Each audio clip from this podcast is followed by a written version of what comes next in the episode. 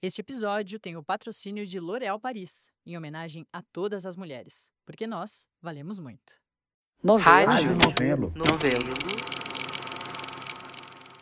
Bem-vindo ao Rádio Novelo Apresenta.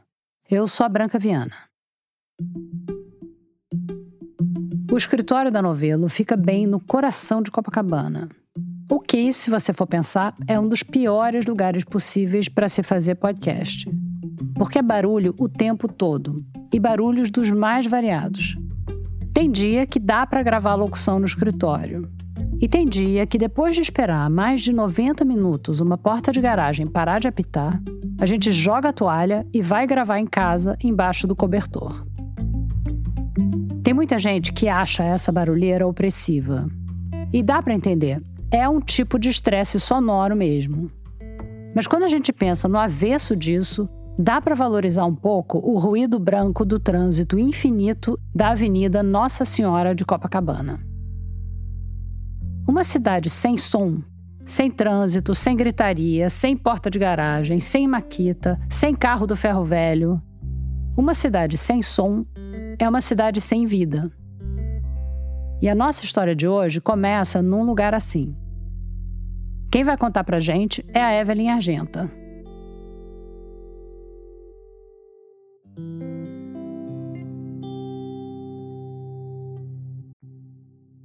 Eu nunca presenciei um bombardeio.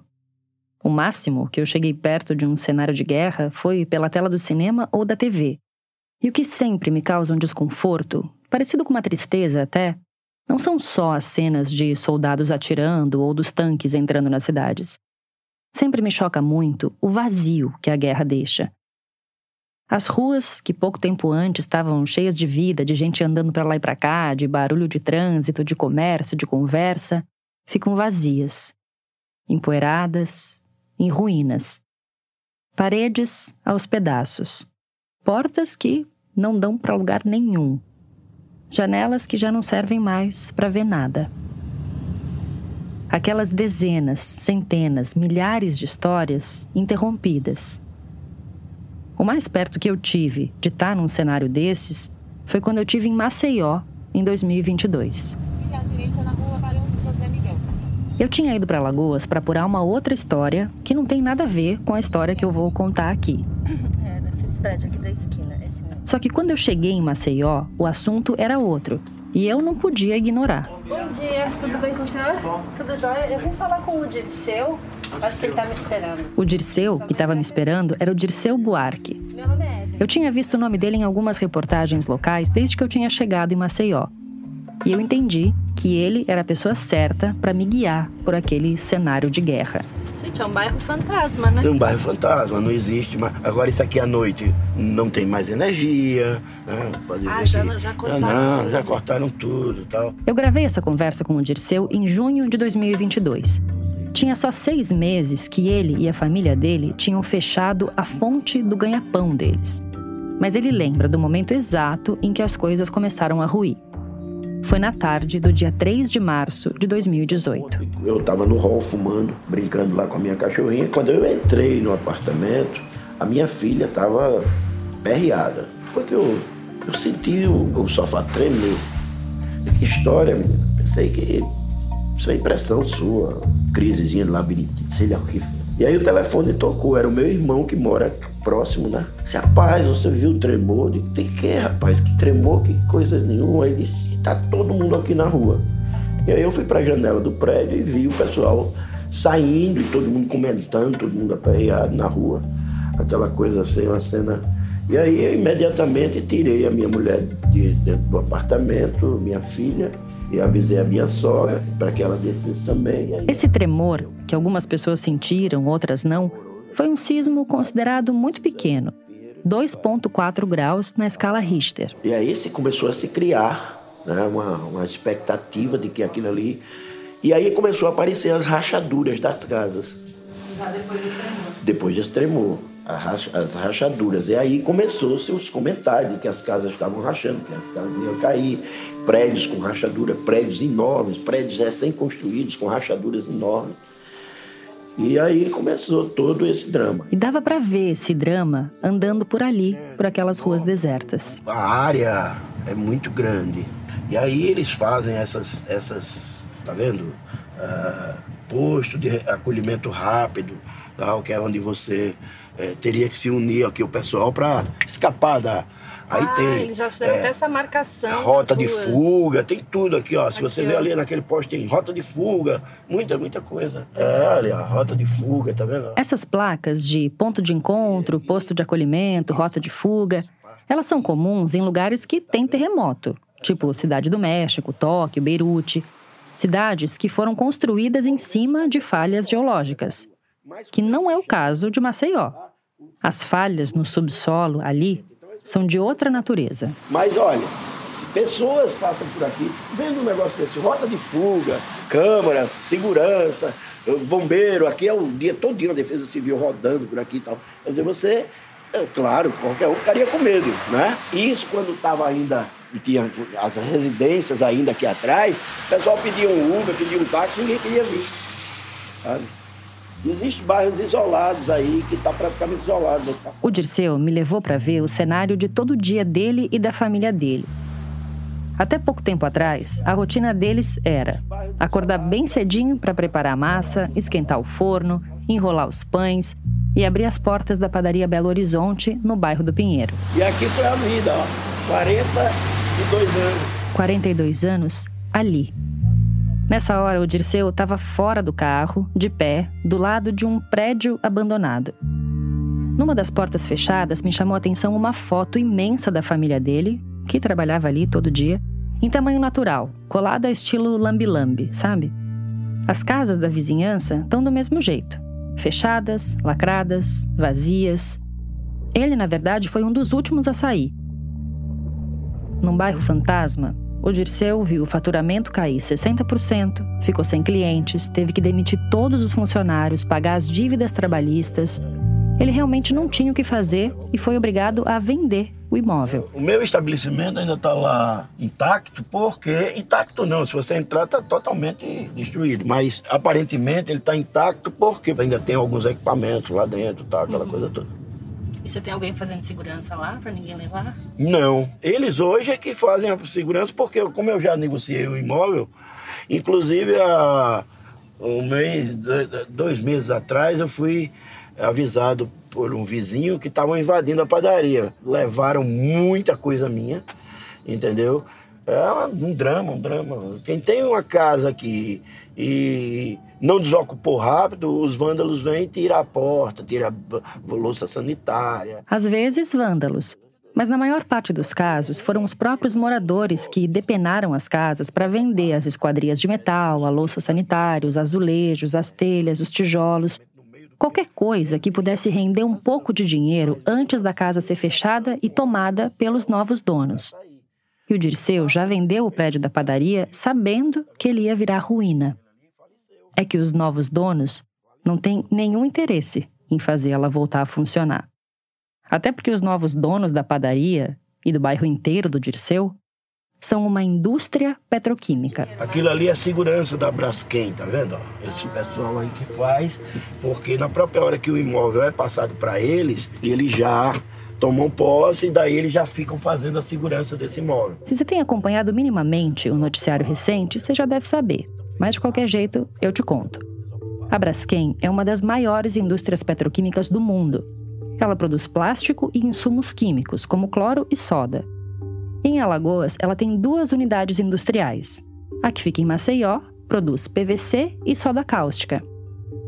Só que em Maceió, além de PVC e soda cáustica, a Braskem também está produzindo outra coisa: a maior tragédia socioambiental urbana do mundo o afundamento de cinco bairros inteiros.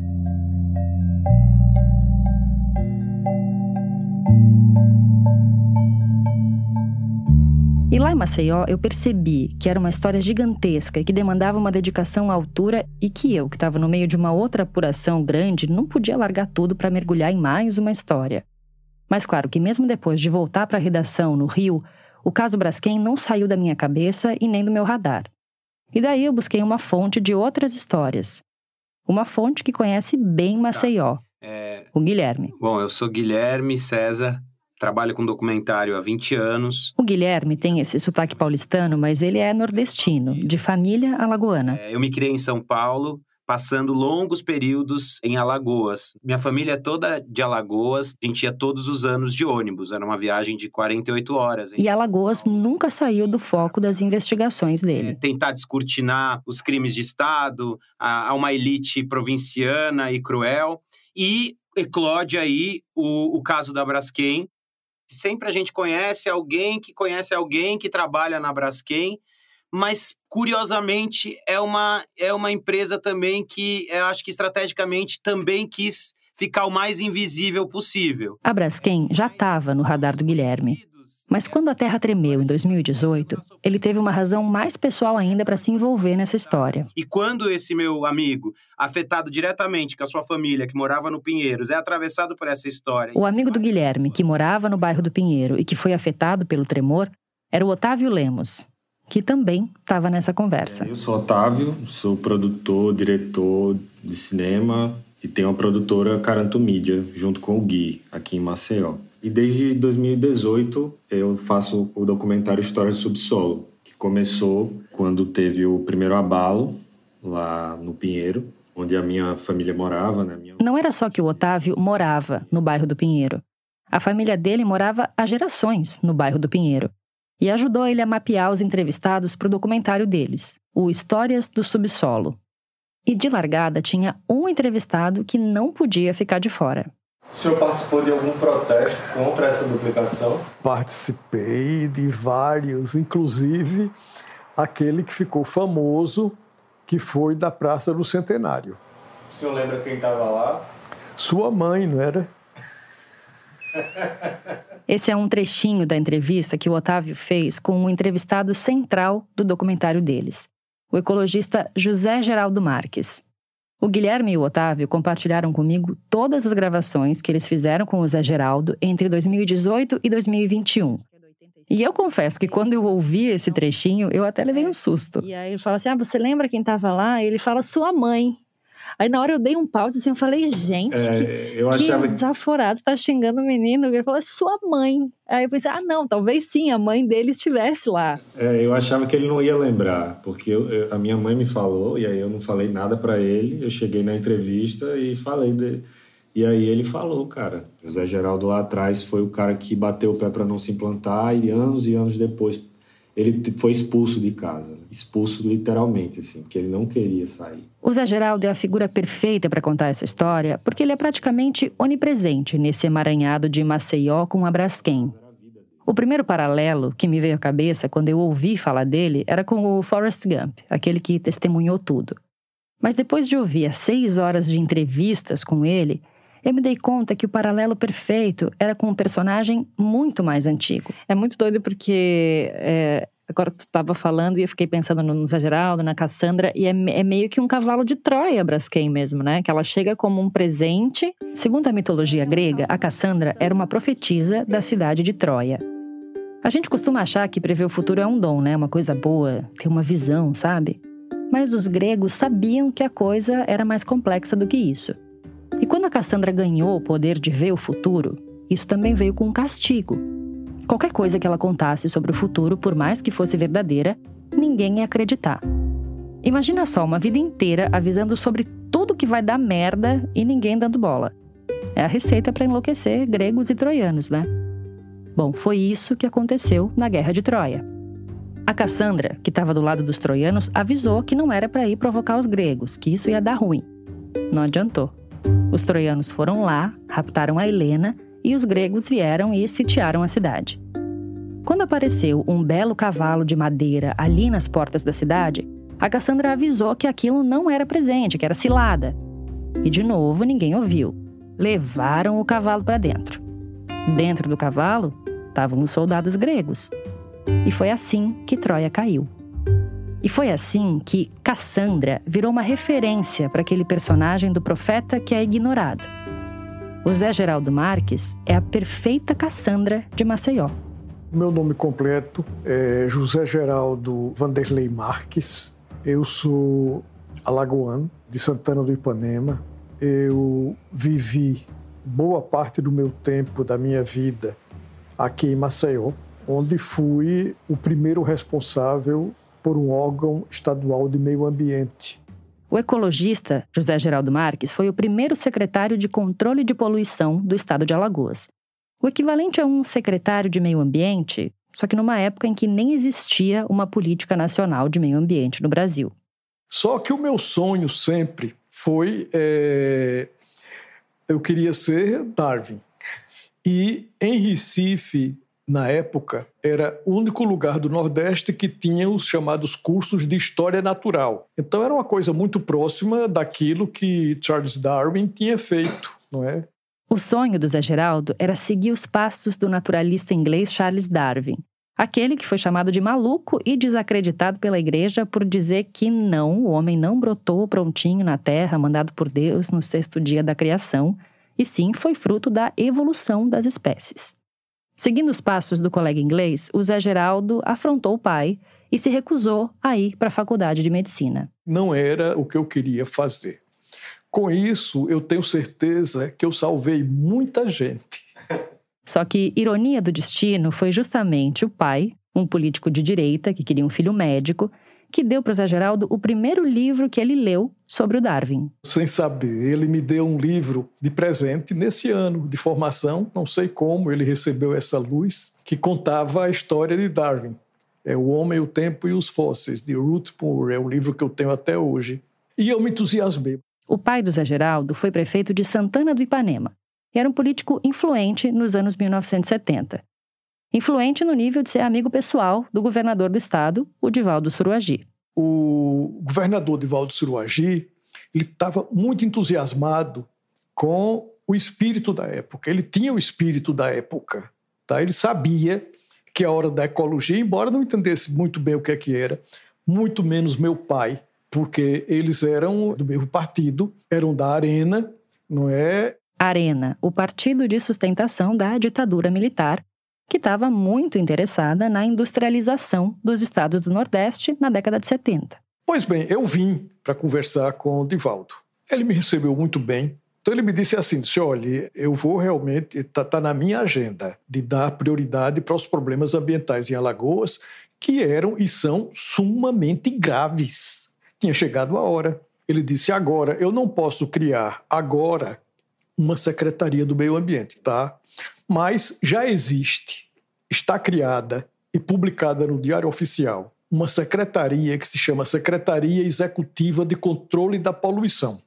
Eu queria que você assumisse. E talvez o Suruagi não soubesse bem que tipo de pessoa era o Zé Geraldo. Talvez ele tivesse só querendo fazer um favor para um amigo político que ia poder retribuir esse favor depois. Mas o Zé Geraldo é o tipo de pessoa que leva o trabalho bem a sério. Aí eu vim com a ideia do polo ecológico. Um polo ecológico. Uma área para ser priorizada pelos investimentos do governo, que, além de proteger o ecossistema, ia servir para educação, turismo ecológico, pesquisas. Vocês sabem que não foi, não deu certo. Ao contrário, ao invés de consolidar um polo ecológico, consolidou um polo cloroquímico, altamente poluidor e degradador do meio ambiente não é? A instalação do polo cloroquímico foi a última etapa de um processo que começou muito tempo antes, no começo dos anos 1940, quando uma imensa reserva de salgema foi descoberta por acaso no subsolo de Maceió. Mas essa é a única casualidade, o único acidente, digamos assim, dessa história, tá? Na época, o Conselho Nacional do Petróleo estava em busca de, bem, petróleo. Só que quando as sondas perfuraram o solo, elas não acharam petróleo elas encontraram esse minério, que nos anos 40 não despertou lá muito interesse. Mas a descoberta desse sal fez brilhar o olho de um cara, um empresário baiano chamado Euvaldo Luz. O Euvaldo era dono da oficina mecânica que fazia o reparo das sondas. Quando ele viu que tinha resto de salgema nos aparelhos, ele falou: peraí, que esse negócio tem valor. E aí ele foi atrás de uma autorização do governo federal para explorar aquilo. Mas ele só conseguiu essa autorização duas décadas mais tarde, em 1966. Até que, de repente, a Dupont de Nemours vem para cá e diz: agora eu quero. De repente, é na verdade cinco anos depois, em 1971. E a DuPont é uma outra indústria química americana da qual você já deve ter ouvido falar. Talvez o nome nylon te diga alguma coisa. Enfim, a DuPont, que nessa época, nos anos 60, estava expandindo os negócios pelo mundo, viu naquela mina de salgema uma mina de ouro e quis um pedacinho do negócio. Eu não sei como foram as negociações com Evaldo Luz, mas a DuPont de Nemours assume a exploração da salgema, do minério salgema e a implantação de uma fábrica de início de cadeia produtiva que deu origem a é uma fábrica de cloro-soda que deu origem à Salgema Indústrias Químicas SA. Bom, a negociação se baseou no bom e velho poder do capital. Em 1968, a Petrobras fez um estudo e descobriu que a reserva de salgema no subsolo de Maceió era bem maior do que se imaginava. Era de meio bilhão de toneladas. O negócio era grande demais para o governo ficar de fora. Então, em 1971, ele decidiu botar 170 milhões de dólares na mesa, através do BNDE, o Banco Nacional de Desenvolvimento Econômico, que ainda nem tinha o S de social no final. O Evaldo, o da oficina, viu que era muita grana para o bico dele e vendeu as ações, que foram repassadas para a Petroquisa, uma subsidiária da Petrobras na indústria petroquímica. Em 1975, o controle da Salgema Indústrias Químicas passou a ser da Dupont e da Petroquisa. O mesmo ano em que o Zé Geraldo Marques assumiu a Secretaria de Controle de Poluição do Estado de Alagoas. Bom, então, quando eu assumi a Secretaria de Controle da Poluição, a Dupont de Nemours vem para aqui, para o Estado, e exige que a fábrica de cloro-soda seja implantada no Pontal da Barra. Então, nós tomamos a decisão. Pontal da Barra, não por tais, tais e tais motivos técnicos. Pontal da Barra é uma restinga. Maceió é uma cidade restinga. O local de implantação da fábrica, que até hoje está implantada lá, era um local paisagisticamente e ecologicamente belíssimo e riquíssimo. Foi devastado, mas devastado literalmente. O Pontal da Barra fica na parte sul de Maceió, numa faixa de terra entre o mar e a Lagoa Mundaú. É uma zona com um enorme potencial turístico, onde fica uma tradicional vila de pescadores e artesãos. Mas não é só isso. As restingas são ecossistemas muito frágeis.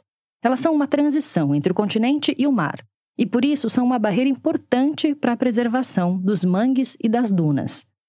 Se você mora numa cidade litorânea e já presenciou uma ressaca violenta do mar, deve saber da importância dessa proteção, tanto para o ecossistema quanto para a própria cidade, né?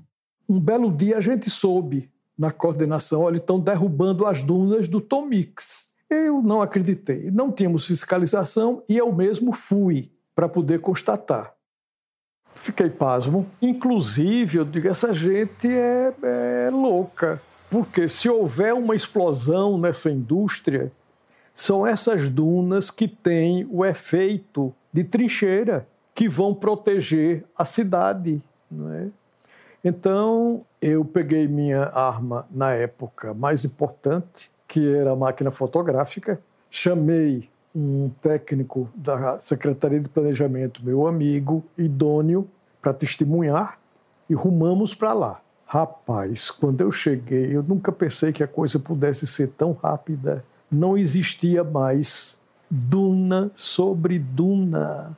O terreno estava com a terraplenagem feita.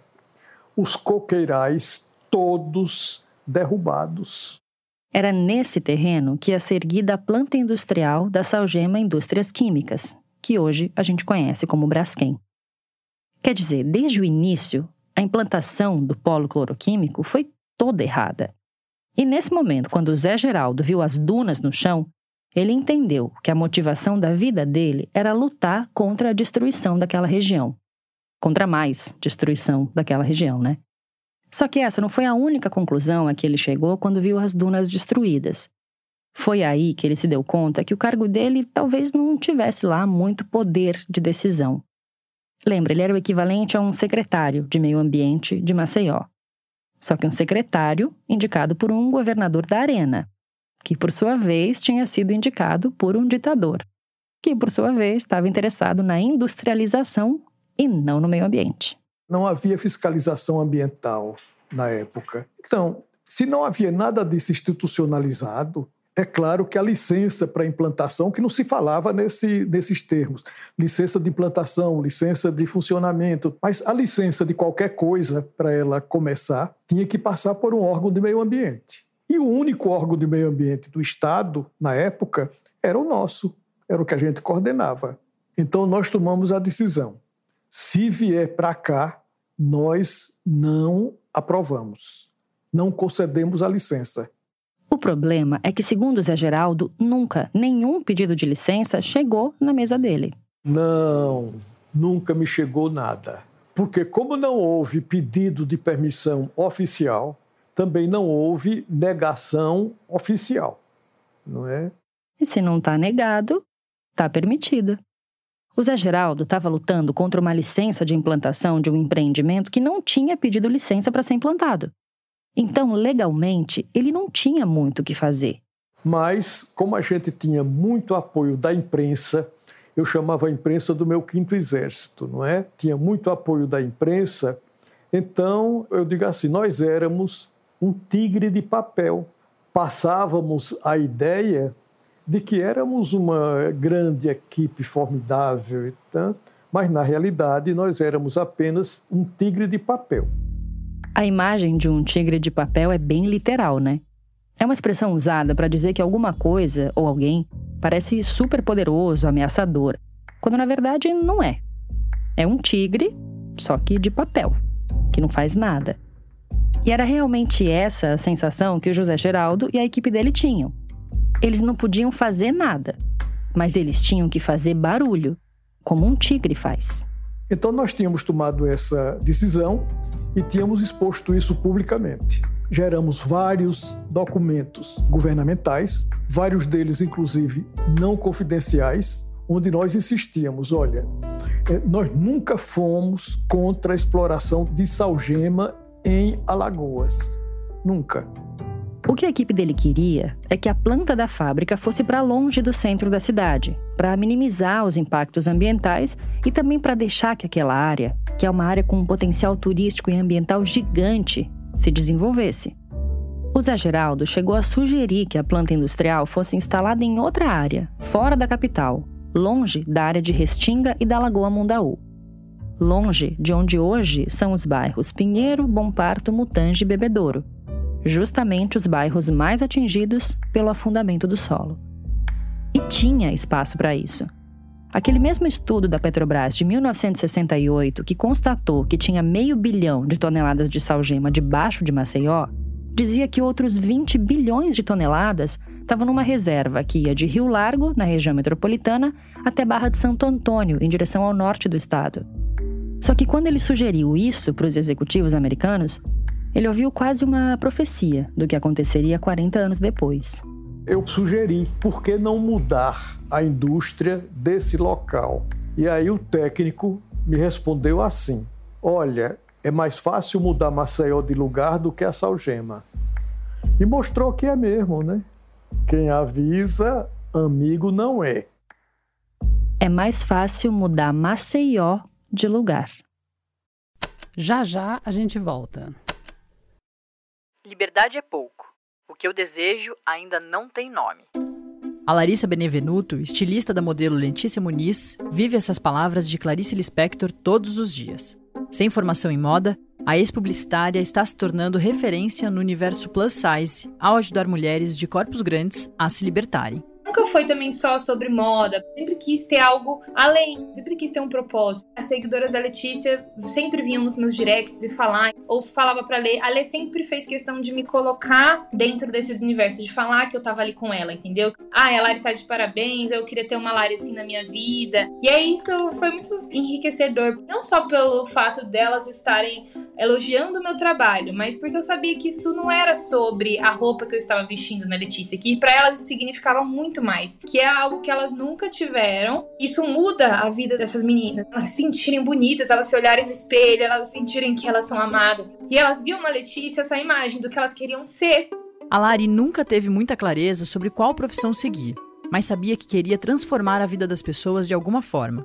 Foi estando atenta às seguidoras da amiga criadora de conteúdo que a estilista entendeu que esse caminho era o do acesso do público plus size a peças refinadas e mais baratas. A última das nossas coleções foi a mais ousada, porque a gente sempre quis trazer algo mais palpável para elas, não só uma referência. E aí a gente via elas mostrando como elas estavam felizes, como elas tinham coragem de sair de casa para as festas e se sentirem bonitas e especiais. Eram peças acessíveis. Não fazia sentido criar peças a um valor que elas não teriam acesso, que fosse alto. A gente queria que elas tivessem os mesmos acessos que uma pessoa de corpo padrão tem. A gente queria trazer moda para elas. Você encontra mais do trabalho dela no Instagram, no @laribenevenuto. Como é bom ouvir histórias assim, né? De mulheres reais que se fortalecem através de sua autonomia, autoestima e autocuidado. Isso é poderoso e transformador para elas e para todas nós, porque a Lari vale muito você vale muito. Nós valemos muito. L'Oréal Paris. Vem aí o novo podcast da revista Piauí. A água que está faltando aqui na periferia do sítio histórico de Olinda é a água que está sobrando na piscina da elite lá de Boa Viagem. Minha sensação é que a senhora nasceu, cresceu e viveu um pouco de todas as desigualdades e hoje a senhora combate todas elas. Eu sou mãe de muitos filhos, uma cuidadora, né? Eu sou Carol Pires e esse é o Desiguais, um podcast da revista Piauí em seis episódios que tenta entender como as desigualdades impactam o nosso destino, que já começa a ser traçado no dia em que a gente nasce, dependendo de quem são os nossos pais e qual é o nosso país. A produção é da Maranha Filmes, com apoio da Fundação TID Setúbal, Oak Foundation e Ford Foundation. Estreia quarta-feira, 15 de maio, aqui no feed do Foro de Teresina.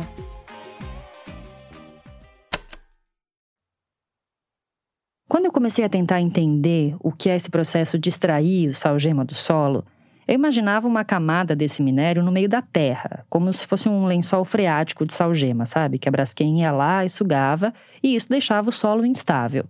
Porque era como se você pegasse um canudinho e sugasse o recheio de um bolo. As camadas de cima iam afundar. Mas depois eu entendi que os depósitos de salgema não eram planos, horizontais, uniformes, que nem o recheio de um bolo. Eram uns bolsões aqui, outros ali. E conforme a Braskem ia tirando o minério desses depósitos, o solo ficava menos parecido com um bolo sem recheio e mais parecido com um queijo suíço, desses bem cheios de buracos. Só que, ao contrário do queijo, o solo não foi feito para se sustentar com aqueles buracos. Então, o compromisso da Braskem era preencher esses buracos depois de tirar o salgema. Substituir o salgema que eles estavam tirando do solo por um material de densidade parecida. Sei lá, terra misturada com óleo, enfim, algum rejeito de extração. Só que eles não fizeram isso. Tirando alguns fungos e bactérias, ninguém mora na casca do queijo, né? Em cinco bairros de Maceió, numa área de 10 quilômetros quadrados, moravam 60 mil pessoas. Se fosse no Rio de Janeiro, essa área seria equivalente aos bairros de Copacabana, Ipanema e Leblon juntos. Se fosse em São Paulo, é como se o bairro inteiro de Pinheiros e mais um pedaço do Alto de Pinheiros afundassem. Mas acho que isso não ia acontecer nesses bairros, né? E mesmo que nem todos os buracos do queijo afundem ao mesmo tempo, ou para usar um termo técnico, mesmo que a subsidência tenha sido só de alguns centímetros em alguns locais, isso já é o suficiente para colocar em risco a estrutura de milhares de imóveis. Muitos deles começaram a rachar. Imagina um prédio de muitos andares rachado de cima a baixo. Ou uma casa, ou uma padaria, ou um hospital, ou uma escola, Agora multiplica por 14 mil. É esse o tamanho da tragédia. E como é que milhares de pessoas moravam em cima desse queijo suíço e não sabiam disso? Cada novidade de risco que nós tínhamos, nós levávamos às instâncias governamentais decisórias. Aqui de novo, o Zé Geraldo Marques. Se elas não tomavam nenhuma providência, então nós abríamos e empurrávamos para a imprensa então ficava uma coisa socialmente visível que nós estávamos impedindo. Eu tinha acabado de publicar um trabalho, esse trabalho está publicado na revista científica oficial da UFAL, onde eu tinha listado o potencial de cada substância do que estava oficialmente previsto para ser implantado. Olhe, tal indústria que já está candidata e adiantada produz tal coisa, tal coisa, tal coisa e tal coisa. Tal coisa causa câncer disso, disso, disso, disso, disso. Tal outra coisa causa não sei. Pronto, entendeu? Quando o Zé Geraldo começou a alertar sobre os problemas de implantação do polo cloroquímico lá em 1975, o risco de subsidência desse colapso do solo ainda não era tão conhecido. Estava tudo muito no começo, porque a indústria mesmo começou a funcionar só em 1977. Mas os estudos do Zé Geraldo mostravam que outros problemas já eram bem evidentes. E foi por aí, por esses problemas, que os tigres de papel começaram a fazer barulho. Vocês podem pegar o fluxograma da Braskem. Quando eu vi o fluxograma da Braskem, então eu vi que na tecnologia que eles iam empregar havia dois grandes impactos previsíveis de poluição. Qual era o primeiro deles? Que nós terminamos conseguindo ganhar. Eles iam lançar mercúrio em cima de um banco de camarões, ali onde hoje tem ah, aquele cais. Né? Então, nós exigimos que fosse plantada a melhor tecnologia disponível na época e ganhamos. Lançar mercúrio em cima de um banco de camarões, numa zona pesqueira, lembra? Era contaminação garantida dos camarões e de outras espécies, tipo os mariscos, que são a principal fonte de renda das mulheres marisqueiras que moram por lá. E que, claro, são comida. Comida de gente. Bom, mas essa primeira batalha, o Zé Geraldo e os tigres de papel venceram. Esse pecado eles não têm. Eles nunca lançaram mercúrio em cima de bancos de camarões. Só que a lista de acidentes previsíveis não acabava por aí. Mas outro problema de poluição que está no fluxograma, pode pegar no fluxograma é, até hoje, indústria de clorossoda não tem como evitar, por mais bem intencionada que ela seja. São as emanações fugitivas na própria produção, no processo, inevitavelmente ocorrem emanações de cloro. Ocorreram ao longo desses anos todos. Vocês sabem que nós tivemos problema no Pontal né, e tudo mais. O Zé Geraldo está falando, todos vocês sabem, para o Guilherme César e o Otávio Lemos, que são alagoanos.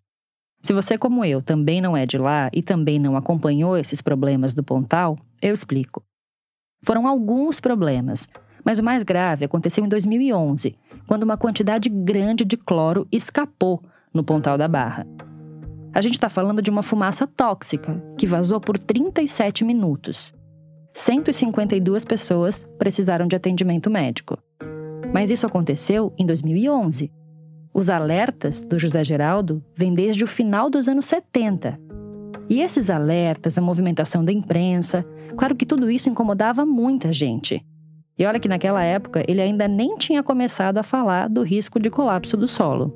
Quando a gente estava quase esgotando isso ainda na coordenação do meio ambiente, quase esgotando as nossas possibilidades, foi que eu descobri porque muitos cientistas e técnicos, amigos nossos, passaram a colaborar conosco anonimamente e nos fornecer dados preciosos. Dentre eles, um geólogo extremamente competente. Ele nos passou os estudos dele.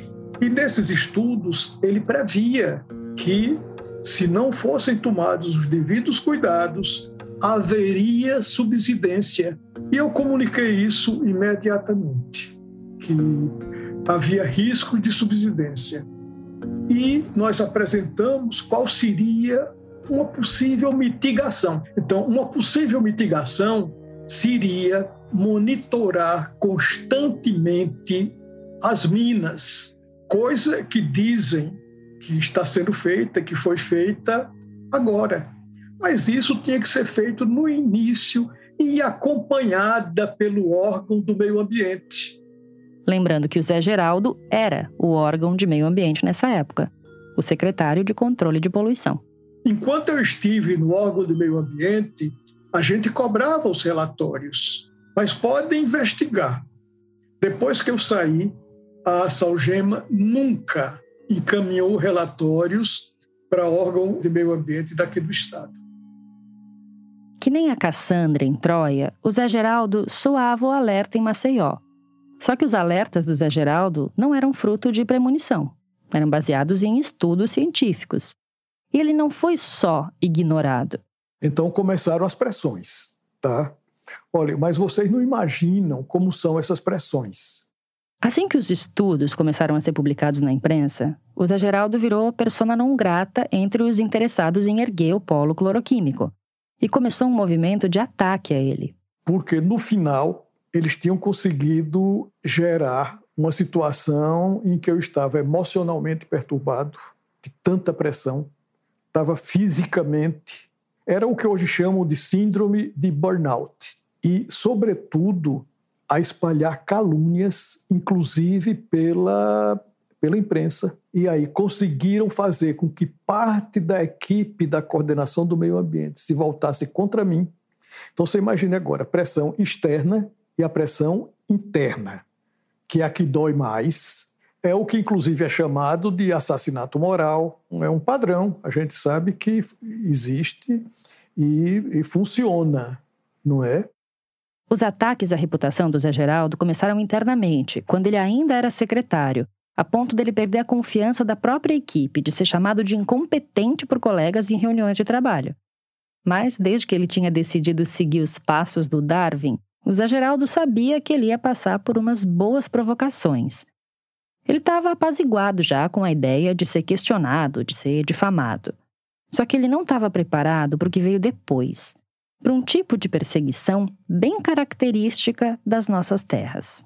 Aí, uma das acusações que me fizeram, acusações, vejam só, para mim é elogio, é que eu não podia continuar, porque eu era macumbeiro.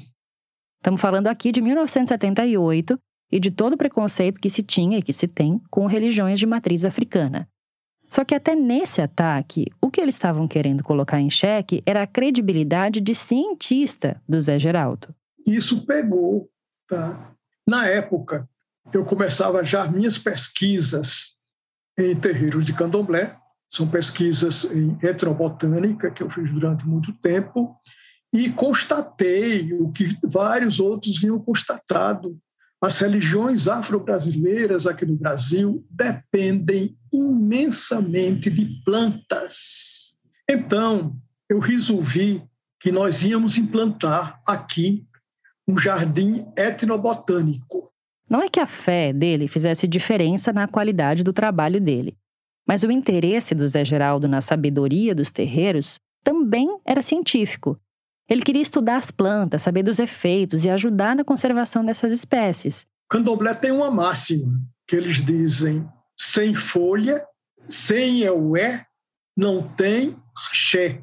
Então, privá-los disso é privá-los do, do seu culto religioso. Aí eu passei a receber no meu escritório um pai de santo, que era o Cícero, extremamente competente, para entrevistá-lo sobre o uso de plantas. E fizeram uma pergunta tão idiota, tá? na pressão, no movimento da pressão e de moralização. Tá?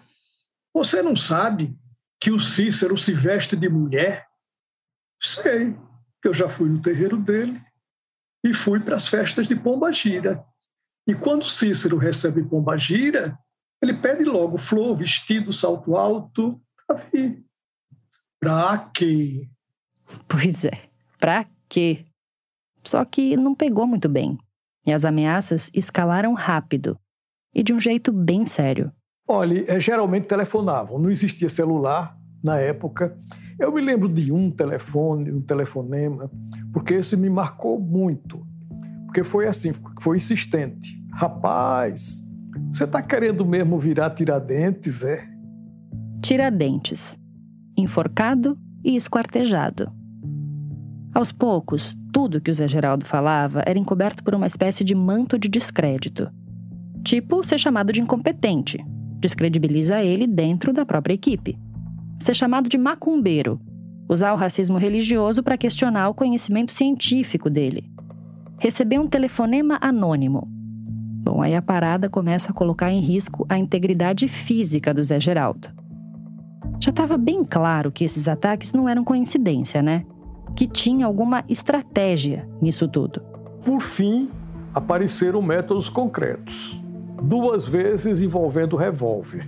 Uma delas, um secretário me chamou ao gabinete dele para conversar.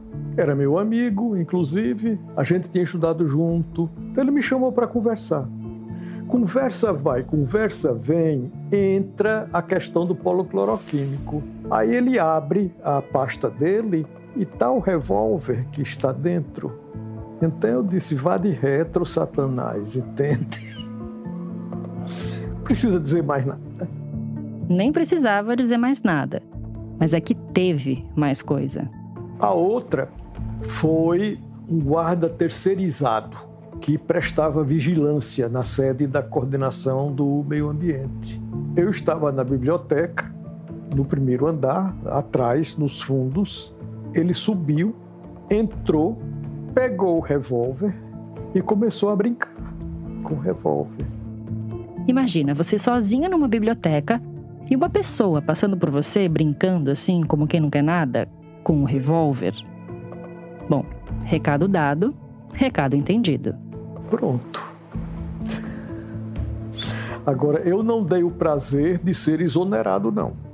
Eu, é, quando senti, soube, meu, meu serviço de inteligência me comunicou: olha, ontem houve uma reunião no palácio para lhe defenestrar. Então, no dia seguinte, eu apenas escrevi é, rapidinho papel e mandei comunicar à instância superior que a partir daquela data eu não tinha mais nenhuma responsabilidade pelo órgão governamental do estado de Alagoas. Pronto.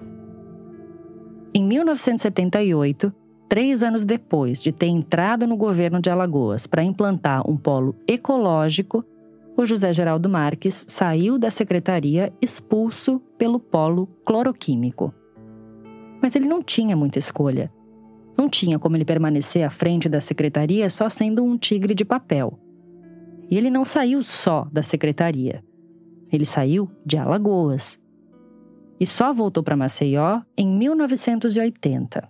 Aí, em 1980, eu fiz aquele novo concurso para entrar na universidade.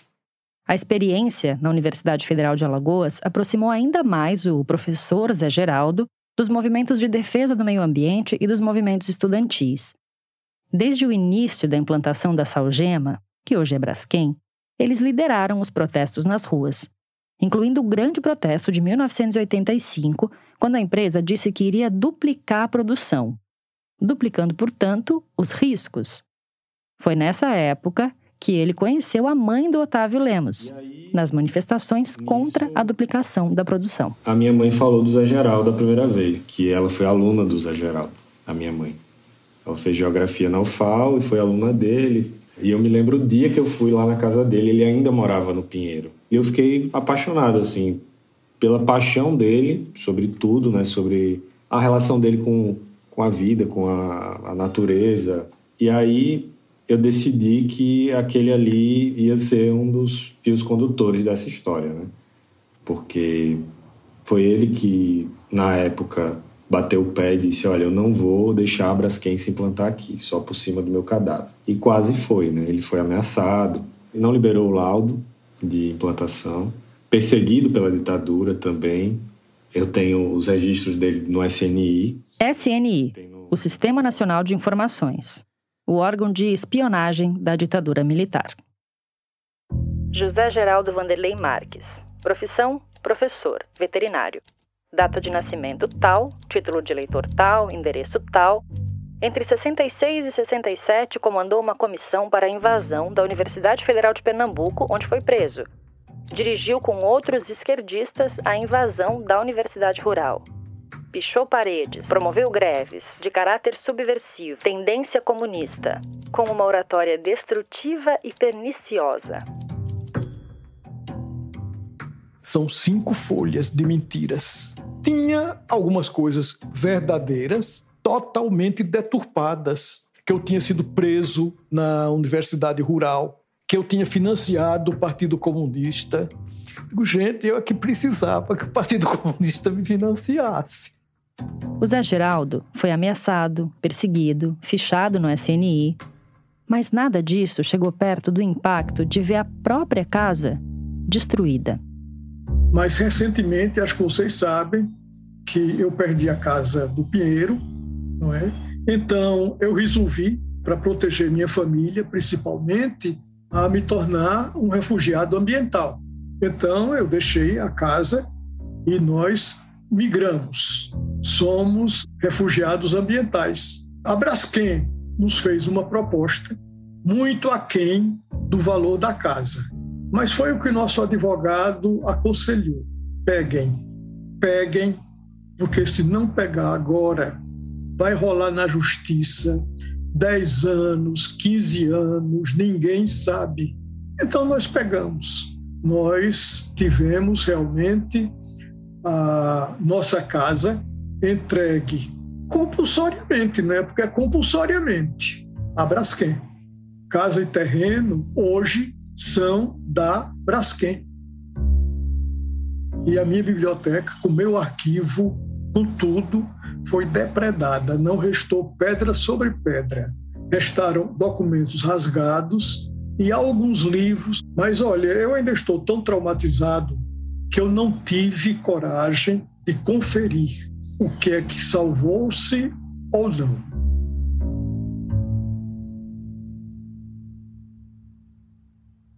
Na mitologia grega, depois de ter a premonição ignorada, a Cassandra é levada de Troia pelos gregos, como um despojo de guerra.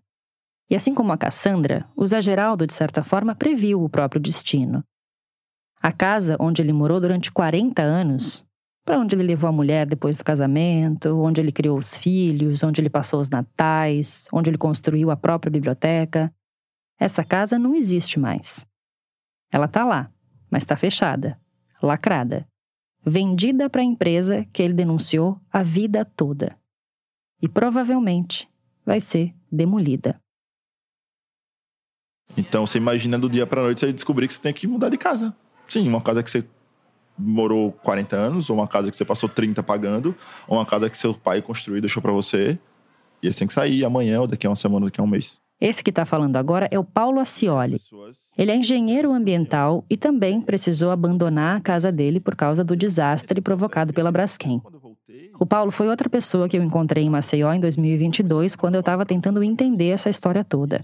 E naquela altura eu procurei ele menos por causa dessa experiência como engenheiro e mais por causa de um trabalho artístico super importante que ele fez em 2020. Eu, resumidamente, entrevistava as pessoas que estavam saindo das suas casas, fotografava elas e colava uma foto delas em tamanho real no muro da casa. Lembra daquela foto enorme que tinha me chamado a atenção quando eu visitei a padaria do Dirceu no comecinho dessa história? Pois a foto é obra do Paulo.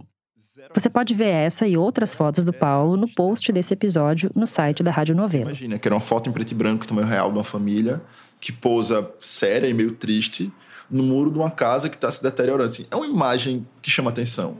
E aí acho que eu consegui muito inconscientemente chamar a atenção das pessoas nesse, nesse visual. E elas começavam a ler o que tinha acontecido e falavam: caramba, eu moro no bairro do lado, não sabia disso. Aí, ou, ou não, caramba, essa mulher aí era professora do meu filho, como é que isso como é que eu não sabia disso? O Paulo fotografou as casas sendo desocupadas pelos moradores durante três meses em 2020. Num projeto com um nome que me deixa com um nó na garganta só de falar. A gente foi feliz aqui. Eu entrevistei várias pessoas, quase todos que eu entrevistei sairiam da sua casa naquele dia. Teve uma senhora que ela morou 46 anos, 47 anos na casa dela, e eu fotografei e tal, e colei ela no dia que era o último dia dela na casa dela. Ela conta que ela o marido dela arranjou outra casinha e eles foram ver a casinha e ela botou o pé para dentro da casa, começou a chorar e disse: Não é meu lugar, não é minha casa. Aí não conseguiu entrar na casa. Quando Paulo começou o projeto, mesmo tendo se passado dois anos do tremor de terra, pouco se falava do caso da Braskem na imprensa nacional. Até dentro de Maceió se falava pouco. Então, naquele momento, as pessoas estavam também muito, caramba, o que está acontecendo? Porque às vezes as pessoas não, realmente não sabiam porque não tinham acesso a alguma informação. Porque a mídia não falava, Os jornais não falavam, sabe? Então, assim, era a gente pela gente. Mas que você vai conversar com alguém que morava, fala. Essa senhora, que foi a última noite que ela estava morando lá na casa dela, que a gente colou e tal, ela falou: Ó, oh, Paulo, aquele meuzinho ali pulou da, da janela. Aquele ali morreu do coração. Aquela ali ninguém sabe como é que foi, mas tá doidinha, doidinha. Aquele ali, depressão profunda, não sai de casa faz um ano. Isso não é uma consequência? Caramba, como é que ninguém fala disso? Como é que ninguém fala disso? Tudo bem que em 2020 o mundo estava passando por uma pandemia que ocupou todos os noticiários. Mas o Paulo acha que outro fator contribuiu muito para esse silêncio. Eu não sei se a propaganda está sendo muito bem feita, não sei se as pessoas simplesmente não se interessam. E aí eu acho que foi um somatório de muita informação de tudo. Uma propaganda muito bem feita, que a propaganda deles é perfeita. Liga a TV, vai aparecer. É muito bem feita, é muito bonito, eles explicam o que está acontecendo. A Braskem foi durante muitos anos uma das maiores patrocinadoras de veículos de imprensa em Alagoas. Até pouco tempo atrás, ela promovia um tradicional prêmio de jornalismo no estado.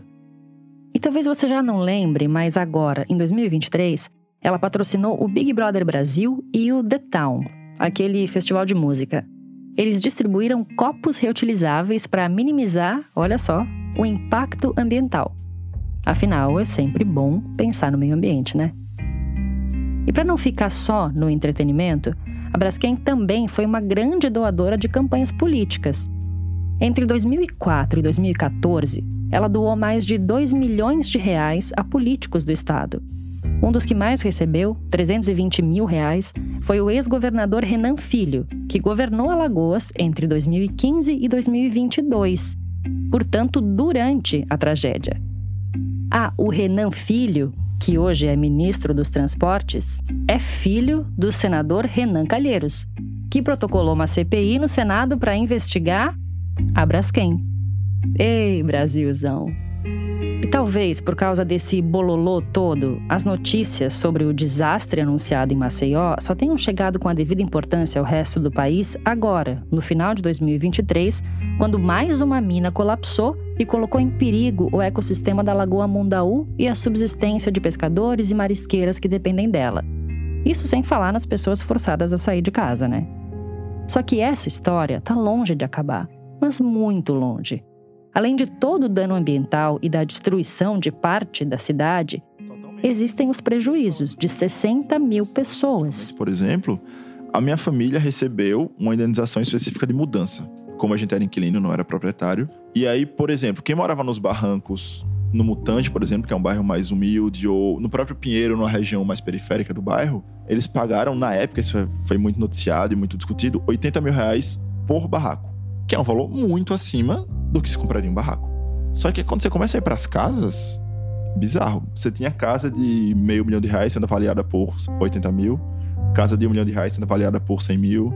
E aquela coisa, não aceita, vamos para a justiça. Para receber daqui a só Deus sabe quando. A Braskem nunca admitiu a responsabilidade pelo colapso das minas. E quando fala no assunto, usa o termo evento geológico. Só em 2019, um ano depois do tremor, e depois que um laudo do Serviço Geológico do Brasil provou a relação direta entre a mineração de salgema e a subsidência do terreno, é que a empresa assinou um acordo se comprometendo a arcar com os custos da mudança das pessoas. E detalhe, nesse acordo tem uma cláusula que diz que a Braskem deve ser ressarcida, sim, receber o dinheiro de volta, se no futuro ficar provado que ela não foi a causadora do desastre. É como se ela dissesse: Olha, a gente não tem culpa pelo que aconteceu, mas vai ajudar com as despesas. Só que se a culpa não for nossa, a gente quer o nosso dinheiro de volta, tá? O que aconteceu foi um crime ambiental, facilmente tipificável como crime ambiental.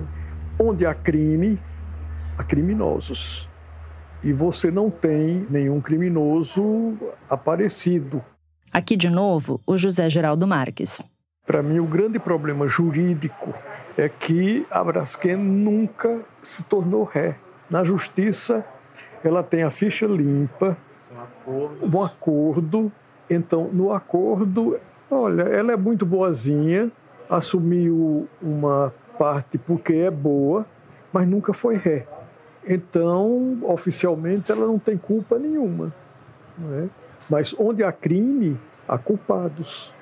É óbvio que existem culpados diretos, existem culpados indiretos e existem culpados por omissão ou por conforto. Quando o Zé Geraldo fala de culpados diretos, indiretos, por omissão ou por conforto, ele está falando do fato de que a Braskem deveria ter sido fiscalizada e monitorada pelo governo estadual, com o Instituto de Meio Ambiente de Alagoas, e pelo governo federal, com a Agência Nacional de Mineração. E das duas, uma. Ou isso nunca aconteceu, ou aconteceu do jeito errado. Esse tipo de falha, ou conivência mesmo do poder público, faz a gente lembrar de outros dois grandes desastres relacionados à mineração que aconteceram no Brasil: a tragédia de Mariana, em 2015, e a tragédia de Brumadinho, em 2019. O caso de Maceió está nessa lista. E, de novo, já é considerado a maior tragédia socioambiental urbana do planeta. Prova disso é que já existe um processo internacional contra a Braskem. No Brasil, tem um inquérito na Polícia Federal investigando o caso desde 2019. Só que quatro anos depois, não se sabe nada mesmo. O inquérito segue sob sigilo e nem os advogados das vítimas têm acesso às informações. Agora, independentemente do que vai acontecer na denúncia da PF ou no processo internacional, tem uma coisa que não muda no futuro. A Braskem vai continuar sendo dona de cinco bairros. 10 quilômetros quadrados, parte considerável de uma cidade, da área central de uma capital de um estado do Nordeste com um enorme potencial turístico. Esses bairros que se tornaram propriedade da Braskem, com seus acordos individuais e tudo mais, eles são bairros totalmente isolados, assim, com isolamento de tapume, etc e tal, com empresas de segurança privada armadas, fortemente armadas, onde a gente tem uma limitação física de chegar. Esse é, de novo, o Guilherme César, que está fazendo o documentário Histórias do Subsolo com o Otávio Lemos. O Guilherme confirmou uma impressão que eu tive lá em 2022, quando eu visitei os bairros de Maceió que estão afundando. Ninguém circula por lá. Primeiro, porque são só ruínas, né? Uma cidade fantasma. E segundo, porque a Braskem faz questão de deixar bem claro que aquela área tem dono. Em alguns desses bairros, cara, quando você chega no lugar, tem alguns lugares que disparam alarme, você já vem a escolta de duas, três, quatro motos com profissionais de segurança privada armados que te tiram dali. Então, o, o que está acontecendo é que essa grande área da cidade, onde a Braskem foi comprando e recomprando com as indenizações, né? Nós não temos acesso público. E agora é isso, a gente vai viver, está vivendo sobre essa sombra de uma parte da cidade distópica e sempre à espreita de um novo colapso.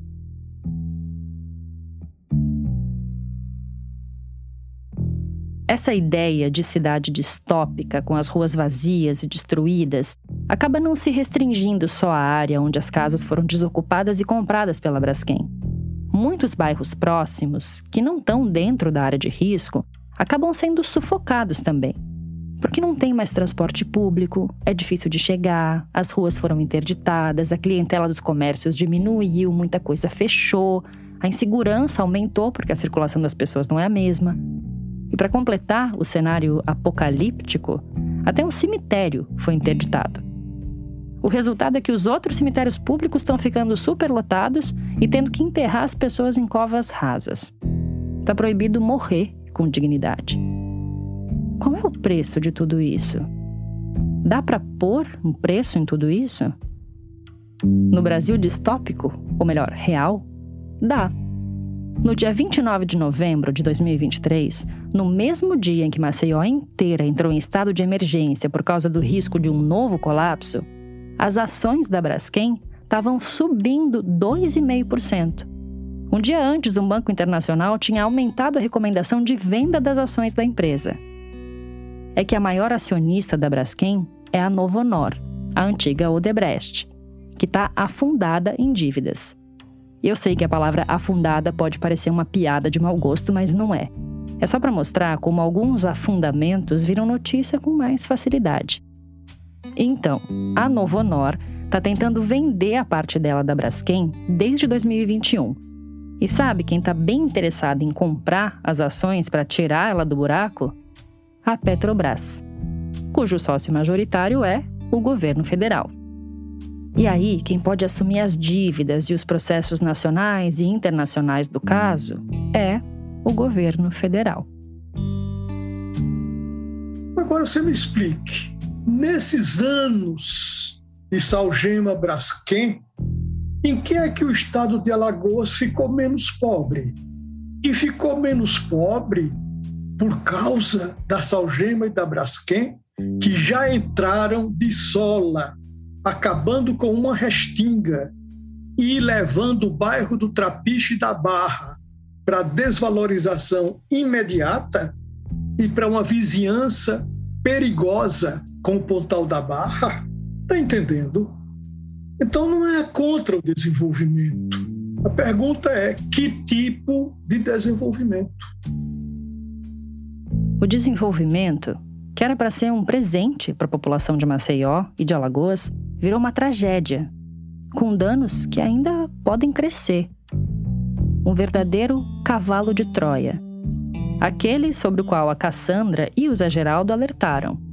Ei, gente, não coloca no meio da nossa cidade, não, é cilada mas ninguém ouviu. Nem a Cassandra, nem o Zé Geraldo. E colocaram o cavalo de Troia num lugar de destaque. Troia caiu. E Maceió está caindo aos poucos. Na nossa frente.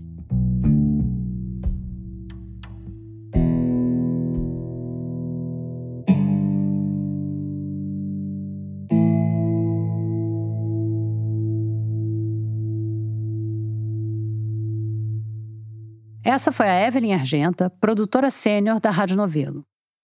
E essa história foi coproduzida com a Caranto Mídia. A gente volta daqui a pouquinho.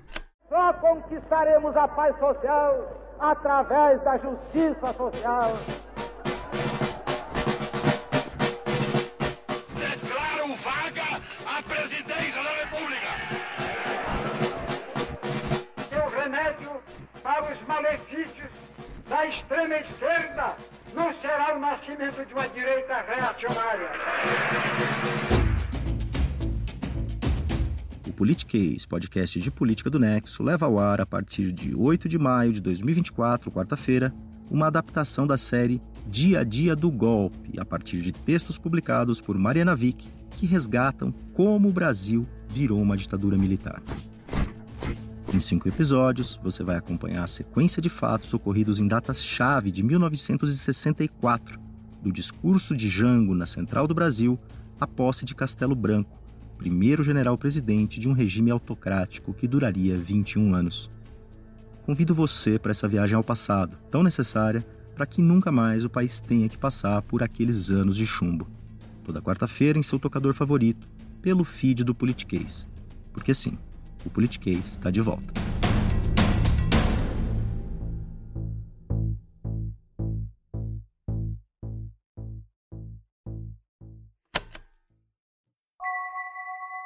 Um adendo aqui.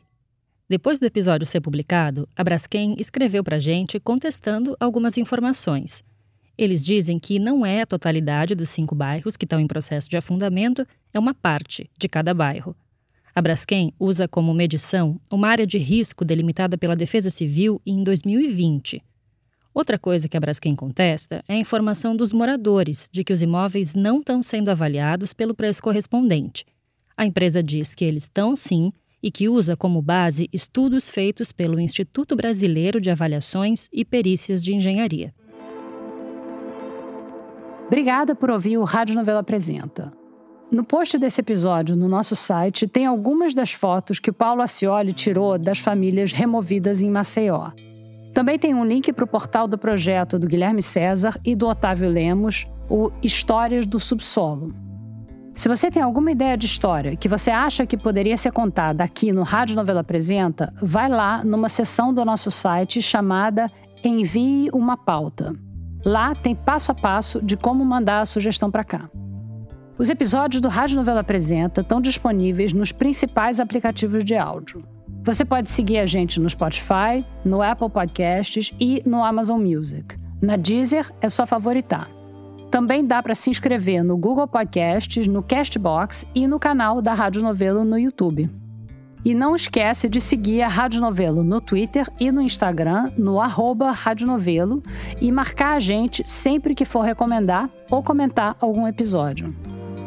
O Rádio Novelo Apresenta é um original da Rádio Novelo. A gente tem o apoio da Open Society Foundations. Tem episódio novo toda quinta-feira. A direção criativa é da Paulo Scarpim e da Flora Thomson Devô, e a produção executiva é do Guilherme Alpendre. A gerência executiva é da Marcela Casaca e a gerência de produto é da Juliana Jäger.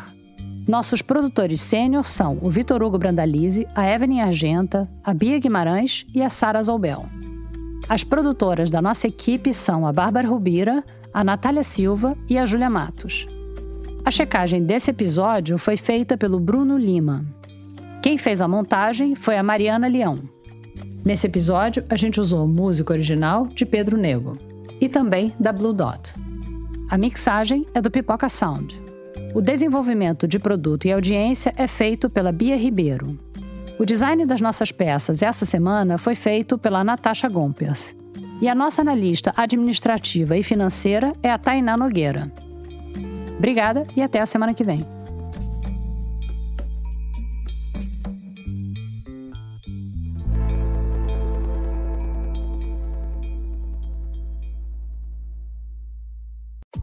Muita gente virou ouvinte do Rádio Novelo Apresenta porque gostou do primeiro podcast original da Rádio Novelo, O Praia dos Ossos. É o seu caso também? Já ouviu o Praia? Mas e o Crime e Castigo? Você já ouviu? O Crime e Castigo é uma espécie de spin-off do Praia dos Ossos, porque quando a gente lançou o Praia, a gente ficou muito surpresa com a quantidade de mensagens punitivistas que a gente recebia nas redes de que o Doca Street, o assassino da Ângela Diniz, devia ter pegado prisão perpétua, ou até defendendo a pena de morte. Com essa pulga atrás da orelha, a gente foi atrás de entender melhor como funciona o sistema penal e quais são as alternativas a ele. Conversando com vítimas, parentes, ofensores, pesquisadores do direito, Procura aí Crime e Castigo no seu aplicativo de podcasts preferido ou vai no nosso site radionovelo.com.br e depois escreve para cá contando o que você achou.